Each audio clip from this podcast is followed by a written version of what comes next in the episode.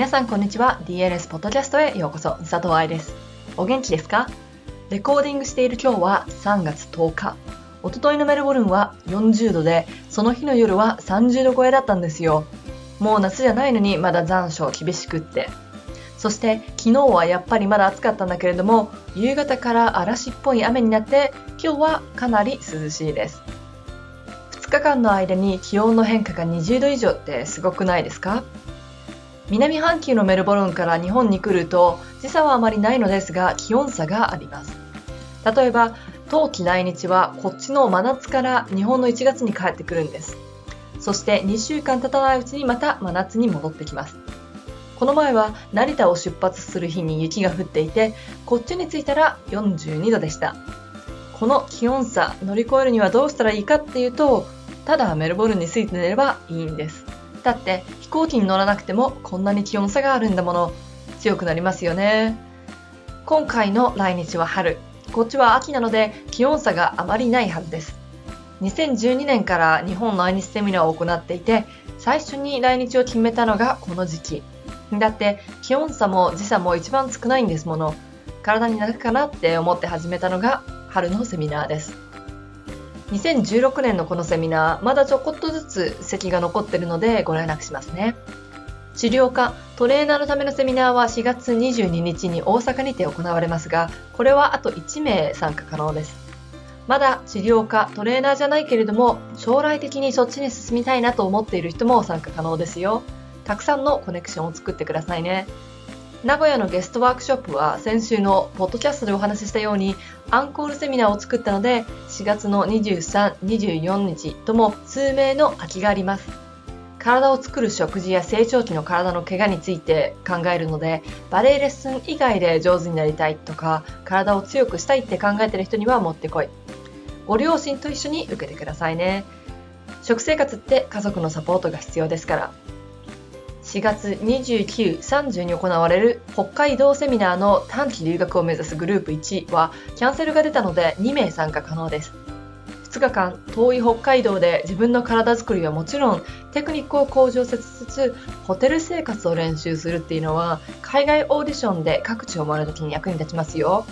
総合的にダンサーの夢をサポートできるセミナーになっています。グループ2は教師アシスタント用特に留学をしたことがない人向けです。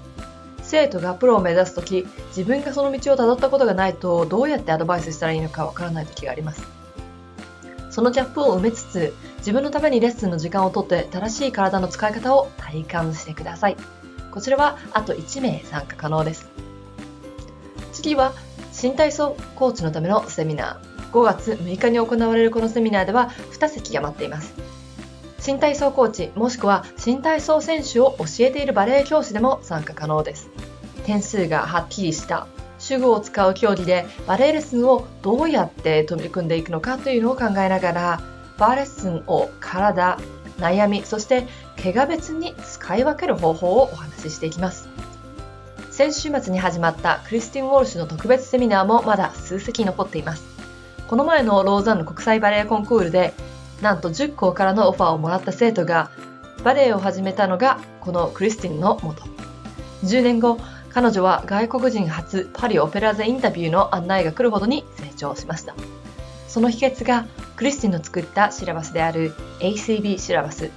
バレエ学校のディレクターに英語でレッスンを受講する機会はほとんどないと思うし彼女に直接質問したり25名しかいない少人数制のクラスですからお見逃しなく。すべてのセミナーは、すべてのセミナーの詳細は Google で DLS 春季来日セミナースケジュール発表と検索すると出てきますので参考にしてください。申し込みは DLS ストアからどうぞ。さて、前置きが長くなってしまいましたが、今日のポッドキャストは筋肉を固めないで使うってどういうこと？パート2をお送りします。ダンサーなら一度は聞いたことのあるこの注意。筋肉を固めず、でも使うってどういうことか解剖学的に考えていきましょう。この前の続きなので、そっちも聞いてくださいね。では本文です。バレエ界でよく使われる注意である筋肉を固めない。これは正しいけれど正しくない。そしてこの謎を解く鍵は筋肉の動きにあります。筋肉の動きというのは短縮性収縮、伸長性収縮、等尺性収縮という3つ。これがこの前の復習で、今日はここから続けます。なんでこれを英語でブログに書いてあるのかというと、時々これらの収縮を英語版でお話しするトレーナーもいるからです。短縮性収縮というのはコンセントリックコントラクション。伸長性収縮というのはイーセントリックコントラクション。等尺性収縮というのはアイソメトリックコントラクションと言います。英語で解剖学を勉強すると、日本語訳にした時に漢字が読めないなんていう悲しい事実に突き当たります。特に高校時代、授業を寝て過ごした私のような人間は、コンピューターがあるから毎日ブログ更新できますが、漢字が書けなくってね、良い子は真似しないでください。これらの3つの動きを知っていることは大切なのですが、素晴らしいダンサーになるために解剖学テストに合格する必要はありません。ただ筋肉の勉強を始める前にというブログシリーズでお話ししたようにバレエにはバレエ用語がある。そして解剖学には解剖学用語があります。だからこのような言葉を使います。プリエって屈伸運動をターンアウトで行うことだけれどプリエって話した方が分かりやすいでしょ？そういう感じ。難しく聞こえるかもしれないけれど慣れたら大丈夫だから心配しないでね私はこれら3つの筋肉の動きを生徒に説明する場合、プラス、マイナス、イコールと説明しています。短縮性収縮がプラスで、伸長性収縮がマイナス、等尺性収縮がイコールっていう感じ。短縮性収縮というのは文字からもわかるように筋肉繊維が短くなって動きを作ります。この収縮をするとき筋肉が大きくなるから私はこれをプラスって呼んでます。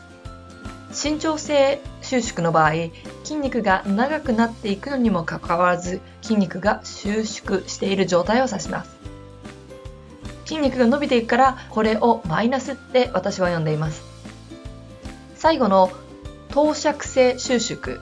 これは両方の力がイコールの時筋肉は頑張って働いてるけれどサイズが変わらない収縮のことを指します。だからイコールって呼ぶわけ。どうです？わかりました？デベロッペデバンを例にとって見てみましょう。ルチレから足を上げるとき太ももを持ち上げますよね。これらの筋肉をヒップフレクサーつまり股関節屈筋群と言いますがこれらが短くなってイコール短縮性収縮してこの形を作ります。デベロッペの後に足を地面に下ろす時重力と戦いながら下ろしてきますよね。コントロールして足を下ろすという状態を作っているのもこのヒップフレクサーたちなんだけれどもこれらは下に降りてくるからつまり筋肉が長くなっていくけど働いてるから伸長性収縮って呼びます。わかります？同じ筋肉群だけど動きがどっちに行ってるかによって短くなってるのか長くなってるのかってありますでしょ？もう一つ残っている等尺性収縮はパルドゥで見ることができます。アチチュードプロムナードの S 字組の手。パートナーの腕もバレリーナの腕も長さや形は変わっていないけれど働いてますでしょ？ふにゃふにゃなわけじゃないですよね。でこの硬さがあるからプロムナードで両方お互いを押し合って回転することができるんですよね。でこれが筋肉のサイズから言うと変わってないつまりイコールだから等尺性収縮ってわけです。ちょっとわかるようになってきましたか？でもこれが筋肉を固めないっていう使い方になるんですがそれはまた次回お話ししますね。いかがでしたか？ちょっと難しかったけれど知っておきたいことですよね。この説明をイラストで書いてあるのがブログにありますからもうちょっと目で見て知りたいなという人はこの筋肉を固めないで使うってどういうこと？パート2のブログをチェックしてみてください。ブログ名を Google で検索すると出てきますよ。先生の注意って時々わからないことがありますよね。引き上げてって何を引き上げるのかよくわかんなかったりとか、お腹を使うっていう意味は何なのかなんて。先生や習慣、国によって使われる言葉もいろいろだけれど、自分で正しい動きが理解できると、そんな注意がよくわかるようになります。